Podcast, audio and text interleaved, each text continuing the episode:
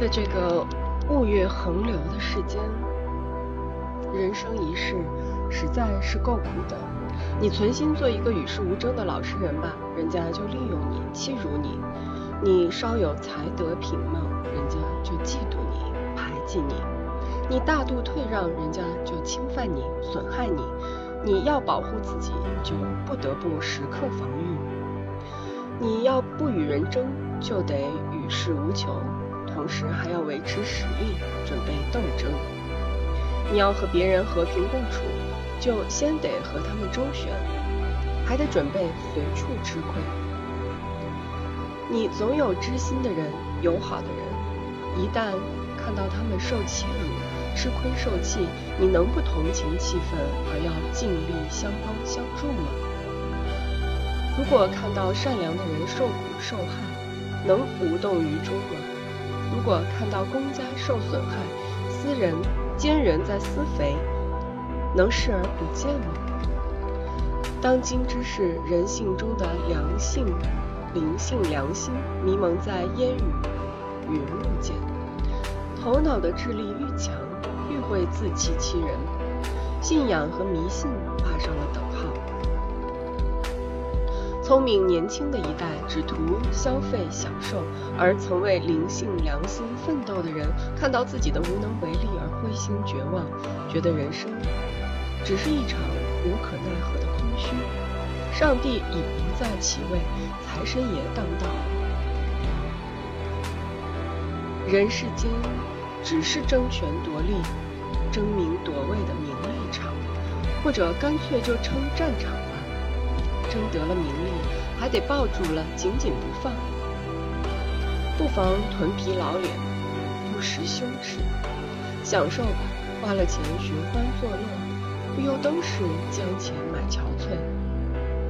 天灾人祸都是防不胜防的。人与人、国与国之间为了争夺而产生的仇恨、狠毒，再加上人世间种种误解、猜忌、不能预测的烦扰、不能防备的冤屈，只能叹息一声：人生实苦。多少人只是又操心又苦恼地度过了一生。贫贱的人为了衣食住行、成家立业、生儿育女得操心，富贵的要运用他们的财富权势，更得操心。哪个看似享福的人，真的享了福呢？为什么总说身在福中不知福呢？旁人看来是享福，他本人只在烦恼。为什么说家家都有一本难念的经呢？因为逼近了看，人世处处都是烦恼了。为什么总说须知世上苦人多了？最踏荣无能之辈，也得为生活操心；最当权得势的人，当然更得操心。上天神明创造了有头有脸、有灵性良心的人，专叫他们来吃苦的吗？大自然的神明，我们已经肯定了；久经公认的科学定律，我们也都肯定了。牛顿在《原理》一书中说：“大自然不做徒劳无功的事，不必要的就是徒劳无功的。”哲学家从这条原理引导出他们的哲学。我不懂哲学，只用来帮我自问自答，探索一些家常的道理。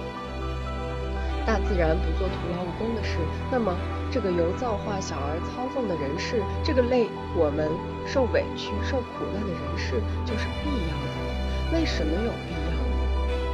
有一个明显的理由：人有优良的品质，又有许多劣根性揉杂在一起，好比一块顽铁，得火里烧，水里淬，一而再，再而三，又烧又淬，再加千锤百炼，才能把顽铁铸成可铸宝剑的钢材。黄金也需经过烧炼，去掉杂质，才成纯金。人也一样，我们从忧患中学得智慧，苦痛中练出美德来。孟子说：“故天将降大任于斯人也，必先苦其心志，劳其筋骨，饿其体肤，空乏其身，行拂乱其所为。所以动心忍性，增益其所不能。就是说，不要锻炼一个能做大事的人，必定要叫他吃苦受累，百不称心，才能养成坚韧的性格。一个人经过不同程度的锻炼，就获得不同程度的修养，不同程度的效益。好比香料，捣得愈碎，磨得愈细，香得愈浓烈。这是我们从人生经验中看到的实情。少年贪玩，青年迷恋爱情，壮年汲汲于成名成家，暮年自安于自欺欺人，人寿几何？顽铁能炼成金晶，能有多少？但不同程度的锻炼必有不同程度的成绩，不同程度的纵欲放肆，以及下不同程度